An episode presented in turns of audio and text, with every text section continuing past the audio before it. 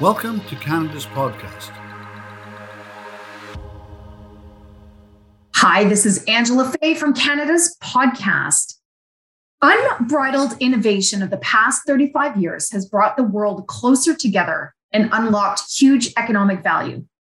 But technology has also led to increasing digitization of the economy and has grown a new class of so called digital giants. And through their actions to collect, broker, and benefit from the new wealth of data, these digital giants have obtained a high degree of influence across a wide range of economic activity. Around the globe, governments and policymakers have taken note of these digital giants. I was curious what was happening to protect and encourage competition for small and medium business, even enterprise level companies here in the digital era. That's when I discovered the Canadian Competition Bureau.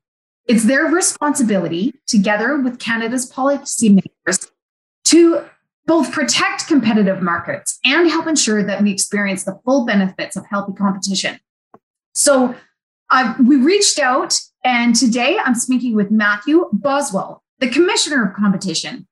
And today we're going to get an inside scoop on the Canada's Federal Competition Bureau, how it is relevant for businesses and consumers, and how the Competition Bureau helps Canadian businesses be competitive and why it's important for 1 million Canadian small and medium enterprises out there to know about the Bureau. So, welcome to Canada's podcast, Matthew.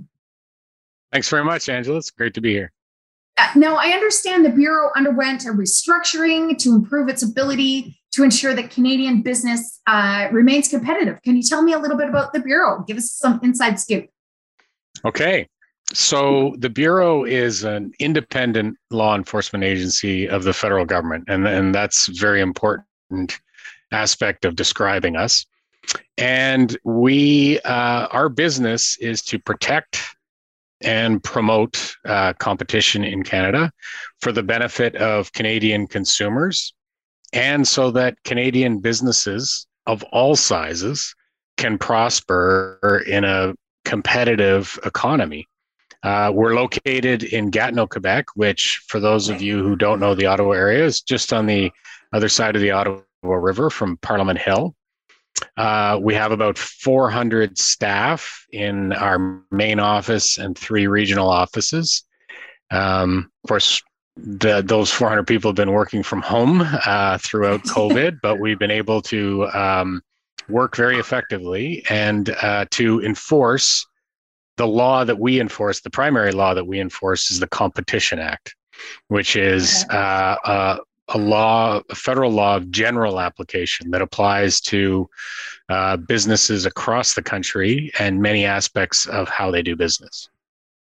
Now, 400 seems quite uh, quite a large number of people working on uh, competition, and and of course, this is just the legal aspect of it. So, how does the Bureau compare in size, scope to other competition enforcers around the world? So, let me start, Angela, by uh, by saying, um, reminding the listener or your listeners that like competition is a key pillar of a free market economy. We live and thrive and prosper in a free market economy.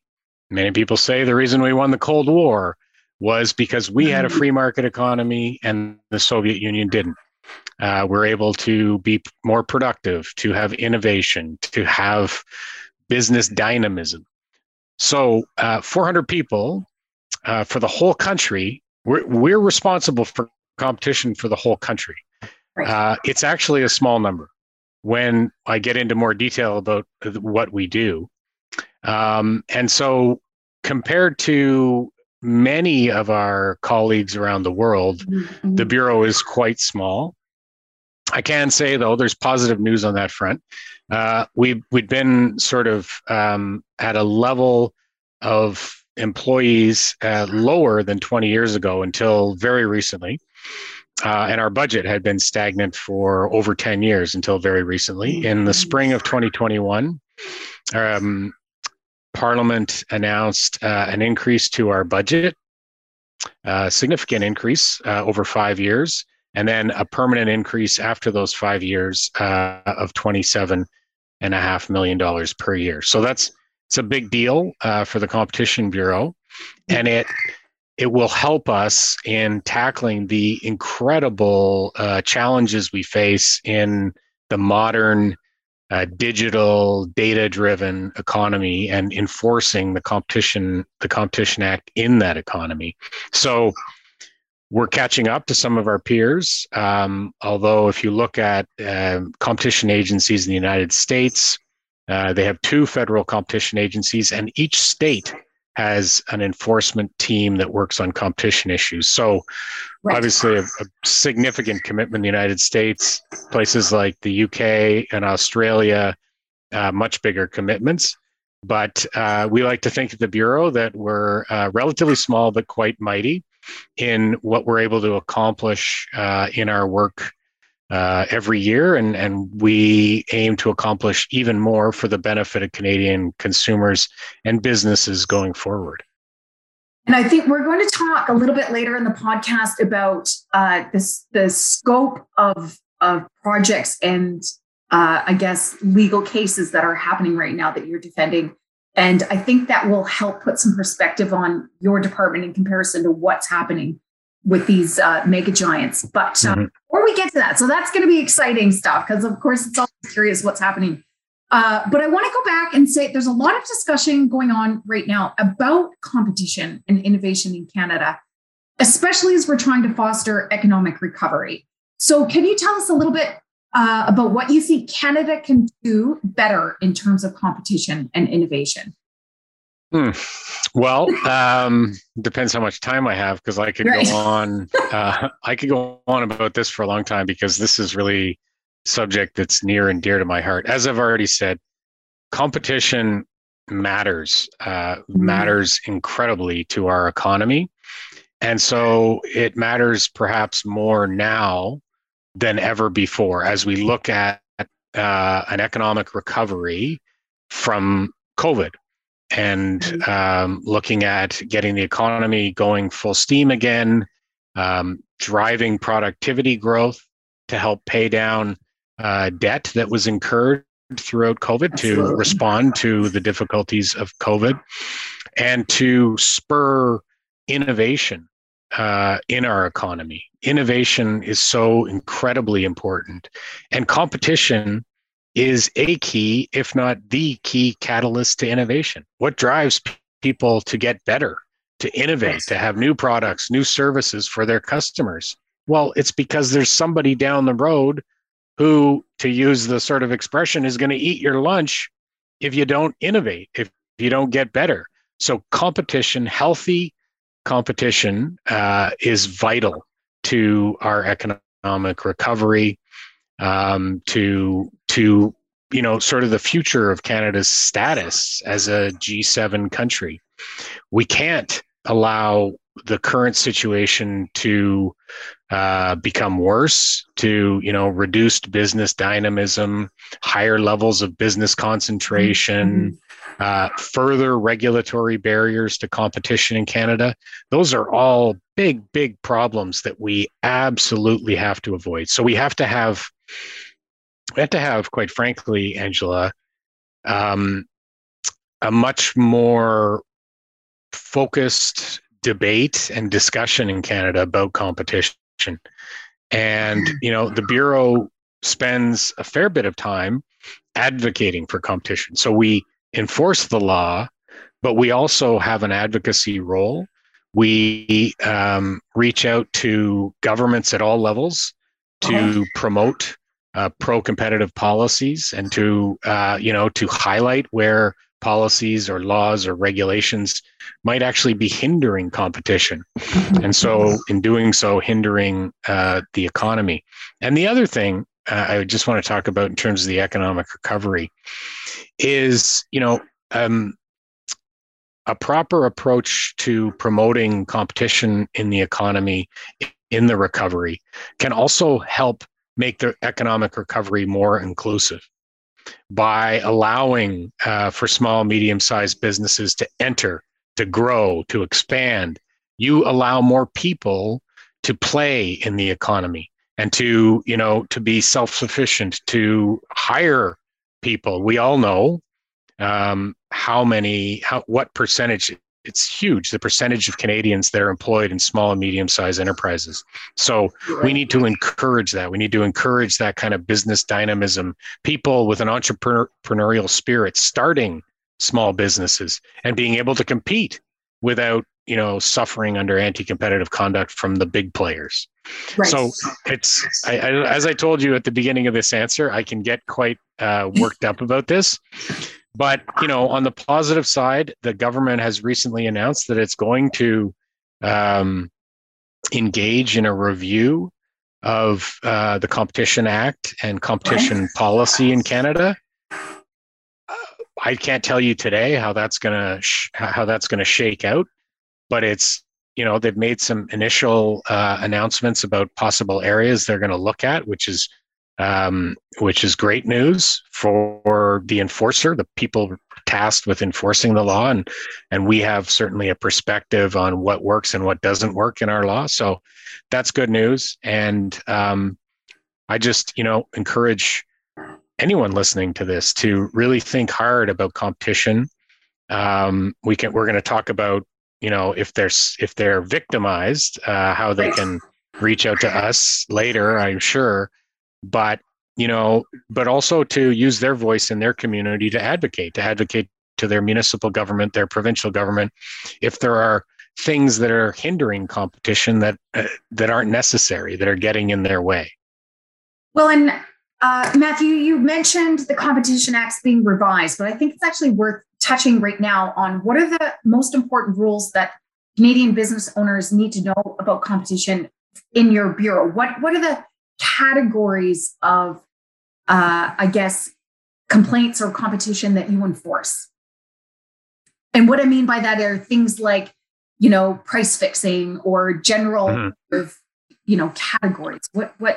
Uh, so, um, if if we're speaking and i think we are to a, hopefully a lot of small medium sized enterprises people running businesses and who want to know about competition and how it could in, impact their mm-hmm. business mm-hmm. um, a few thing a few key things to think about on the compliance side making sure okay. they don't go offside yes and then we can talk about a few things to watch out for where they might become victims okay so on the compliance side, obviously, um, uh, price fixing and bid rigging are two uh, sections of the Competition Act that are crimes, federal crimes, right. where you can, if you commit those crimes, you can go to prison uh, for up to 14 years, actually. Uh, or for price fixing, you can be fined up to $25 million. Uh, for bid rigging, you can be fined in the discretion of the court. So you don't, in any way, those are nasty form, things. Don't go there. want to contravene those provisions. Um, you know, you'll you, this the penalties are one thing. Your business reputation, if you are uh, being investigated and then mm-hmm. charged, is going to you know be seriously damaged. Mm-hmm. Uh, we can get search warrants to uh, go into your business premises and, and look through right. all your files, all your computer files, all that sort of stuff. We can also get wiretaps and we can listen to your phone conversations. So um, those are definitely no go zones. Right. Right. Um, and there's another area that's important and it's emerging. Um, it's emerging more in the online world, um, which is deceptive marketing. And so right we have a section of the Competition Act that deals with false or misleading advertising marketing. And there are many different pitfalls in that area. For example, um, fake online reviews. You know, you don't want to be hiring companies that will say they'll, you know, give you good online reviews and you pay them. And then they have people who go on and make up reviews or right. uh, put you know five star ratings on stuff. And when it's not legitimate that's offside our, our law as well. Um, we call that astroturfing. It's like putting a fake lawn um, uh, also you know companies have to be very careful and and not make uh, false or misleading environmental claims about their products for example um, unless you know unless you have it backed up by testing you shouldn't be making claims about you know how uh, environmental it is or how uh, you know the level of recyclability and on that we just literally um, entered into uh, what we call a consent agreement with Keurig Canada for them having made false or misleading representations about the recyclability of their coffee pods. Right. And they had to pay a significant financial uh, financial penalty. penalty. Excuse me. Um, so that's another important area um, for businesses to make sure they don't go down that road. Uh, generally speaking, you know, false or misleading representations in your advertisement, and there's, there's different ways it can happen, can get you uh, into trouble with the bureau. And you know, just to to go back to some people wonder, well, what does that have to do with competition?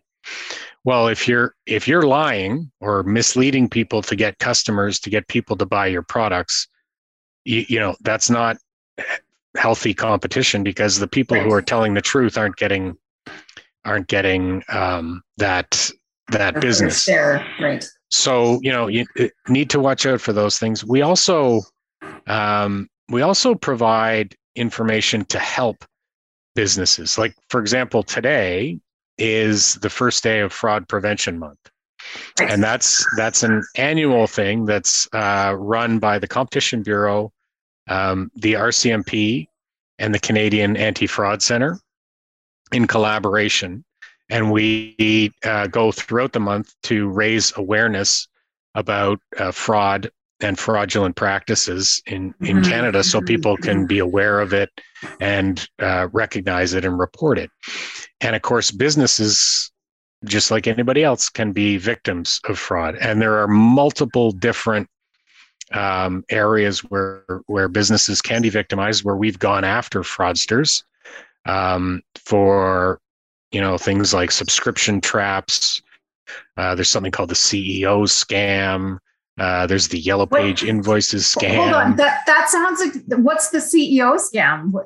CEO uh, scam is somebody um, makes a fake email uh, from the CEO. It looks like it's from the CEO to maybe somebody who's in the finance department that the CEO needs X money transferred oh, okay. really quickly to this this account, this bank, this business, and the money's totally um, totally not destined in a legitimate way, and it's gone. Um, and of course, there's a we've process, we've dealt with in the past um, invoice uh, scams, which um, there was a company that was pretending to be like the Yellow Pages back when uh, people had uh, Yellow Page phone books and and even online Yellow Page phone books, and would send invoices that appeared as if you the company had a contract for a Yellow Page ad, um, and and somebody in in the finance department would get the invoice, say, "Oh, well, this must be," and they'd pay them Right, of course. And it was there. There was no ad. There was no nothing. So, um, sorry, wow. I got off on a I got off on a tangent there. That's but. okay. We were talking about sort of examples of of you know victims and specific yeah. that are happening. So businesses and, and small medium sized enterprises can can be victims. Uh, they're very you know uh, uh, we understand. I understand. Entrepreneurs, small businesses are focused on their business. Are focused on on growing their business, doing the best they can, getting the most and so these things can sort of sneak up on you because you're not expecting this kind of uh, fraudulent activity. Absolutely. Now, the other um, area where, you know, um, we want businesses to reach out to us and, and let us know if, if they fear this is happening or they think this is happening to them is what we call uh, abuse of dominance, which is which is sort of to to summarize it, it's when a big company that has a dominant position in the market is engaging in anti competitive conduct to hurt competitors, to prevent competitors from getting into the market, to exclude them. Um, and you know, on our on our website at competitionbureau.gc.ca, we have lots of guidance uh, material available okay. um, for people who are wondering if maybe they're the victim of an anti-competitive uh, scheme, or to learn more about uh, deceptive marketing practices or fraud practices that they may be uh, victimized by. So um, I would encourage uh, folks listening to take a look at our website.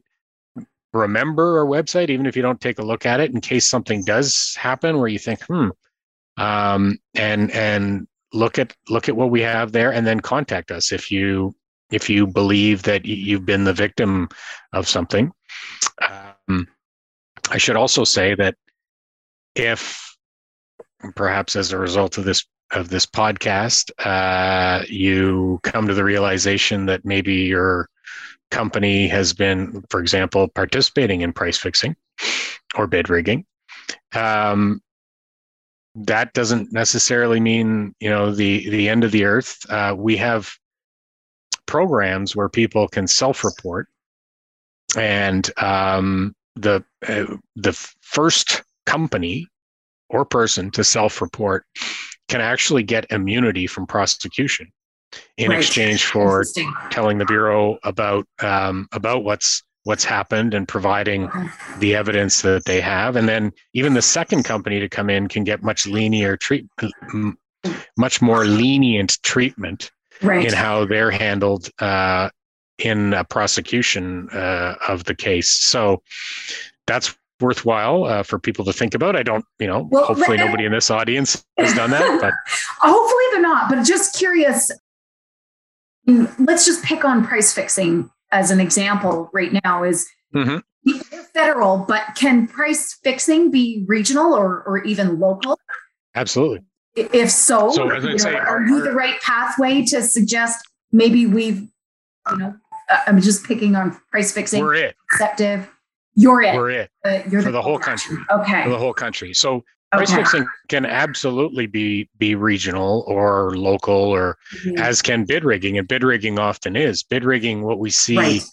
in a lot of bid rigging is on um, municipal or provincial contracts related to roads or infrastructure, yes. sidewalks. Um, and so, you know, we've been uh, able to prosecute, uh, investigate, and then and and then have the prosecutors uh, prosecute these cases on you know regional bases as well as national bases as well as international. Price fixing can be international, right? And and we have had over the years many large international price fixing cases. Uh, for example, earlier in the 2010s, um, you know, for years. We uh, investigated multiple um, price fixing and bid rigging conspiracies related to uh, the sale of auto parts, okay. various auto parts to uh, original equipment manufacturers, primarily Japanese um, auto companies. Uh, and there were guilty pleas, multiple guilty pleas in Canada where tens of millions of dollars were paid in fines by these um, auto part manufacturing companies. So it, it can go from all over the world down to your neighborhood in terms of price fixing or bid rigging. Well, and we've talked a, a little, a few examples like the Keurig and the auto parts. Are there any other examples, or I, I guess even from a what's happening the most? What what sort of complaints are you getting right now uh, in today's digital era? If if digital plays a part in that and you, you know for what people should be aware of so uh, we we receive thousands of complaints every year okay. i don't know the exact number for 2021 but it's it's thousands and um, our complaints are all over the map in terms of the different areas where, okay. where we enforce the law okay. the the majority uh, year over year are deceptive marketing okay. uh, matters where people are contact, contacting us to uh, complain about a particular practice in a particular industry. are you know, you mentioned uh, digital and digital economy. That has been a key area of focus for the Bureau for multiple years now. I mean, certainly since since I've been commissioner, and even my predecessor put uh, tremendous emphasis on investigations in the digital economy. Uh, we have brought many, many cases. I mean, I could run through a list of of companies where we've uh, brought cases against them in the digital economy for practices, uh, you know, online, um, okay. whether they're uh, deceptive marketing or other uh, other types of cases. I mean, you know, uh, throughout a series of years, we went after basically all the large car rental companies for hmm. deceptive marketing. We went, we've gone after Ticketmaster um, for deceptive marketing. We've gone after Bell Canada, Rogers Telus for deceptive marketing. Right. Uh, so mil- you know, big players. Yeah. Yeah. I mean, that's, that's sort of common in our work is that we're often dealing with the, you know, some of the biggest companies in Canada, mm-hmm. if not bigger, biggest companies around the world. We've, we've had, um, I can't remember what year it was, but I think it was 2017. We had a case against Amazon for deceptive marketing practices in how they were representing uh, the price of a of a good in the market generally, and then their price. And ultimately, they settled with us and paid a, a fine. Um, and as a result of our case, they changed their algorithm and how it worked, not just in Canada, but around the world. Wow, great. Um, we have, you know, it's public knowledge. We have an active investigation into Amazon right now. Uh, can't get into details, yeah. but uh, we also have an active investigation into Google uh, right now. Um, so and those investigations are more on the abuse of dominance side, what I talked okay. about earlier. Absolutely. And I'm curious, Matthew, when when we're looking at those big companies like Google and Facebook, is it really from a Canadian only context, or are you sort of banding together with other uh, competition bureaus? Or, or yeah, yeah, good question. So both. Um. When it comes to applying the law in Canada, that is, you know, we have to we don't just make decisions at the bureau and and issue fines, right? We have to take our cases to court, uh, no matter what. All all our cases end up in court or in front of something called the comp- competition tribunal. Um, so we have to prove it, and in in um, those cases where there's um, international element to it. When we're investigating in Canada, we have to prove it under the Canadian law and the and okay. the intricacies of the Canadian law. But that's very similar to other jurisdictions. So we will um, we spend a fair bit of time uh, on international cooperation and collaboration, and we need it to get better quite frankly. Uh, and that's mm-hmm. something we're pushing. We need to be able to share information more readily across borders and to collaborate on these uh, investigations more. So that's something that that I'm actively engaged in, trying to enhance the international cooperation. But yes, the short answer is yes. We work with our partners around the world. I mean, our our key partners, and they've always been our key partners, are the two agencies in the United States the United States Department of Justice, Antitrust Division, and the United States Federal Trade Commission. I mean, just makes sense. We're, you know, we're neighbors, we're the biggest trade partners. So we work with them a lot, but we also work very closely with um, the European Union, the United Kingdom, Australia, Ireland, Japan, Korea. Wow. It, because because it's a global, I mean, in a global world, Absolutely. in a digital world, um, this stuff, whatever whatever's happening that that appears to be bad or might be bad is often going on all over the place. So we need to work together. Absolutely. Well, and I'm talking about just the Canadian context uh, for now. Uh, is um, what three industries do you see with the greatest opportunity to increase competitive intensity? So we uh, we think about sectors, um, and it's it's interesting to say competitive intensity. We we do prioritize certain sectors. I mean, as I've said, we we um, our law covers basically business activity throughout Canada. Mm-hmm.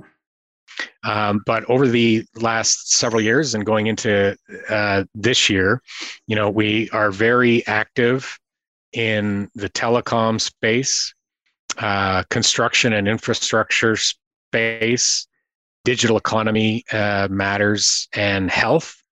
Um, we have a fair bit of mm. expertise in, in those areas, um, and we. This is where our advocacy uh, comes in. We try and provide provide advice to governments to encourage competition, to facilitate competition uh, for the benefit of the general economy, but also for the benefit of small and medium sized enterprises, uh, so they can they can participate. A great example of this is the work we've been doing in fintech, um, financial technology, uh, since back in 2017. We um, did a market study in this area back then.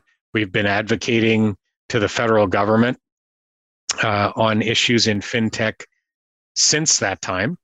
And the government is continuing to examine the, the issues with what uh, they call open banking, which is to have the ability to move your data from one financial institution to another seamlessly, to allow you to switch um, to provide you with new innovative services in terms of your financial uh, your financial management the fi- uh, of your life right. um, and this is obviously very important to consumers we see many other jurisdictions around the world well ahead of canada and and those jurisdictions where consumers have great choice in terms of the products they can use um, the the institutions they can access mm-hmm. for their financial management. So that's that's a, a, sort of a high level federal example of, of how we advocate. And that's kind of fintech is is in the digital space, the digital economy. But we do stuff as well that people would be, I think, surprised to hear. I mean, um, before Uber became what Uber is now in Canada and Lyft and other ride sharing um, companies, you know, we put out a white paper that was quite controversial at the time with certain people uh, because it it spelt out the advantages of opening up um, the uh, the taxi market effectively to ride sharing and how it would you know how that competition would spur uh, better service um, new, you know, innovative products where you can see on your phone where the vehicle is, blah blah blah, and um, that our, white paper and and our intervention there uh, was relied upon by multiple different municipalities to say, yeah, we should allow ride sharing.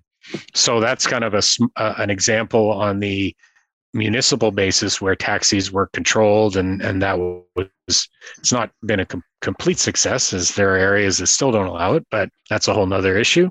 And and recent recently um, we did uh, some interventions on food trucks and and municipal rules on where food trucks could park and how they weren't allowed to park near restaurants and and how this was really you know a barrier to competition that right. um, you know and we ask when we do these things we ask the regulators or the policymakers to consider like is it is it a necessary um, barrier to competition? Uh, is there is there a valid reason for it? Because there may be a valid reason for it. Some other policy reason that we don't you know we don't want to opine on that. We just ask them to think about these things because um, and i'll tell you angela canada is um, is 33 let me just check this number before i say it out loud.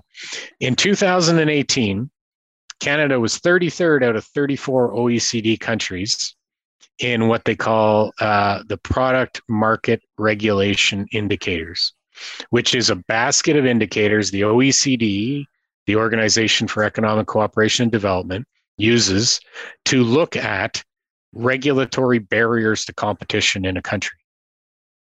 We came second last. I was going to say, so let's just put that in context. We are almost dead last. we beat Turkey. We beat Turkey. Okay.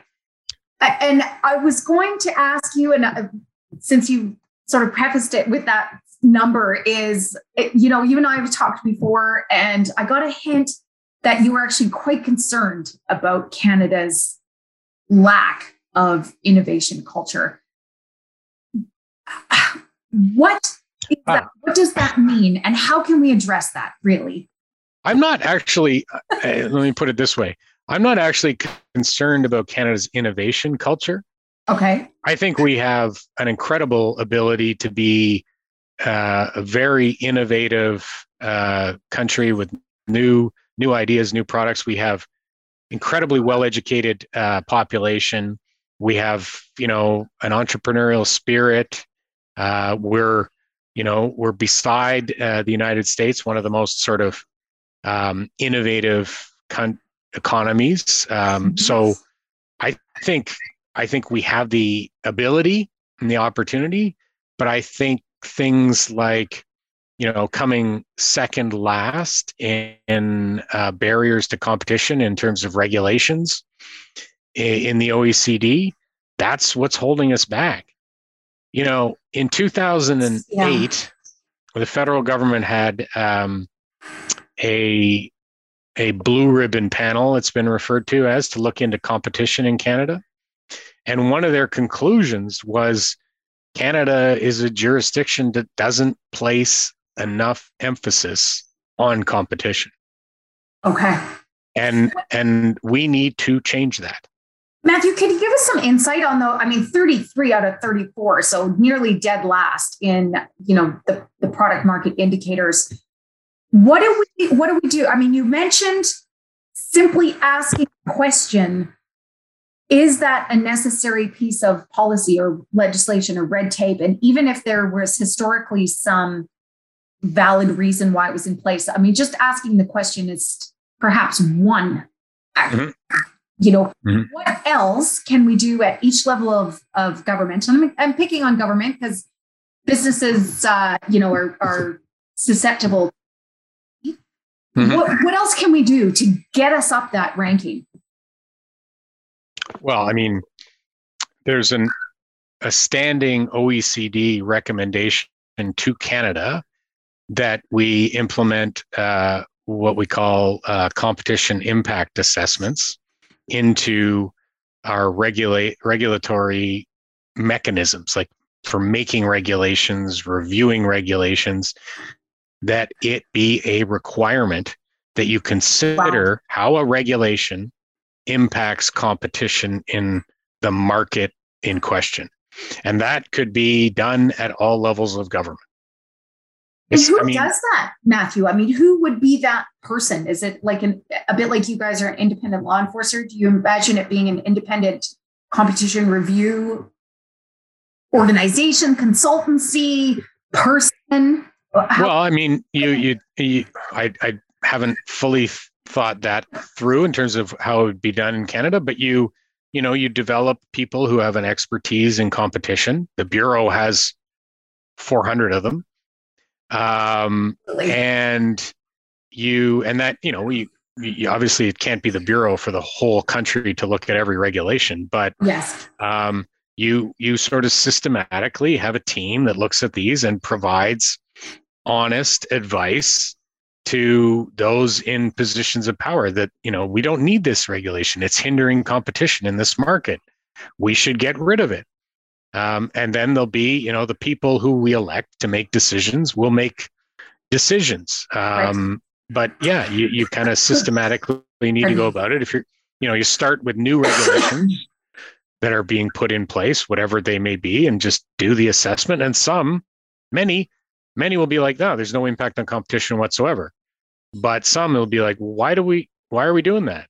Absolutely. Well, and I have this, uh, you know, sort of theory that um, if we had a, and I'm picking a little bit on infrastructure development, but if we had a low barrier to build zone in every municipality across that, which would be kind of an innovation hub, right? Where uh, while in in maybe the whole community wide uh, infrastructure. Yes, we have hundreds of building codes, whereas in the low barrier to build code, yes, we can bring in 3D printers and start building homes and infrastructure right exponentially faster and cheaper, more affordably with something like 3D printers, where the construction codes haven't necessarily caught up and incorporated that type of building construction. That's just one example. So I have this theory that the the, the innovation zone uh, can can speed up access to innovation in uh, in local communities. mm-hmm. No, there's uh, there's a lot of debate about how to spur innovation, um, and it's important debate. It's for the future of the country. Um, Absolutely. And competition well, is an important piece. Well, and there was one one thing I want to ask. Uh, directing people, we've got your resources at the Competition Bureau where people can actually go and uh, access acts and the, the detail to ensure that they are in compliance. Mm-hmm. We then have the, uh, um, you know, the perhaps violators or, or people who feel violators themselves or people who might be victims can connect with the Bureau. What's the best way for them to connect with you, Matthew? So um, the through our website right now is is okay. the best way. There's a that we have an online intake form where people can provide information, and um, we will have whatever subject matter it is. We'll have uh, people look at it and uh, determine if there's you know something there to pursue. Um, if if they're self-reporting in terms of a um, a cartel activity, there's they can go on the bureau or on the bureau's website and find out the uh, appropriate number to call, right. um, uh, which is to seek what we call a marker uh, to get their spot in line um, for immunity or leniency. Uh, very, very important, and and people should understand. Um, you know, sometimes people are worried. Oh well, if I you know if I say something, whistleblower. yeah. Um, yeah you know i'm going to be i'm to be uh, i'm to suffer consequences as a result mm-hmm. of that mm-hmm. um, we have uh, in the whistleblower context there are um, rules in the competition act about the protection of whistleblowers okay in okay. in other areas where it's companies complaining about anti-competitive conduct you know we have strict confidentiality provisions that that we respect and we pay very close attention to uh, for you know information received. Uh, so it's not like you tell us one day and like three days later we're going to tell the world that you know so and so is complaining. Uh, but it's very it's very important that we hear from the marketplace on issues uh, going on out there, and that's why in the Amazon, the current Amazon investigation, we put out a call out to the marketplace, people who uh, might be selling on Amazon uh, to provide us with information if they have any with respect to some of the questions we asked. And you can see our call out, the specific things we're interested in uh, right. on our website. Okay. I mean, okay. if you Googled, if you if you put into a search engine, Google or you know DuckDuckGo or whatever, uh, Competition Bureau Amazon, you're going to get uh, that call out that we put out, and right. we've put out other call outs about the digital economy. So we need to hear we need to hear from people you know as i say Absolutely. there's 400 of us but we're not we're not everywhere in the country at one time in every economy or in every market. And so we do rely on hearing from people. And I, I think that's really one of the most important takeaways right here is you know you're a central bureau but you're you're part of the voice of canadian business. And i think if if people are experiencing uh, you know a lack of of competition in whatever respect, it's worth noting, worth t- reaching out to you, having a look at what the calls are already, because there mm-hmm. probably there might already be something that's in the works mm-hmm. people weren't aware of. I and so you know, as part of my goal was to bring a little bit more attention to the uh, competition bureau and the great work that it's doing here for for Canadians. Mm, thank you. I mean, um, it, it is it is vital that we have intelligence. We're, we're focusing more on proactive intelligence in the marketplace, uh, and we're developing tools for proactive intelligence, which um, I'm very excited about. We're gonna, Absolutely. you know, we're gonna use the forensic tools and and other tools in the digital economy to be more aware of what's going on out there but that doesn't that's never going to mean we don't need to know from people who are living it every day absolutely matthew i just want to say thank you for investing some time with us here on canada's podcast and uh, i'm sure we'll see you more and certainly definitely have the uh, impact of the work that you're doing here to raise Canada. Now we have a big goal to get us above the dead second last position in a global uh, product market uh, session. So uh, we'll we'll hold you to that. Let maybe we connect in five more years and see if we're we're ahead of the game. Sounds good. Well, thank you very much, Angela. It was a, it was a pleasure.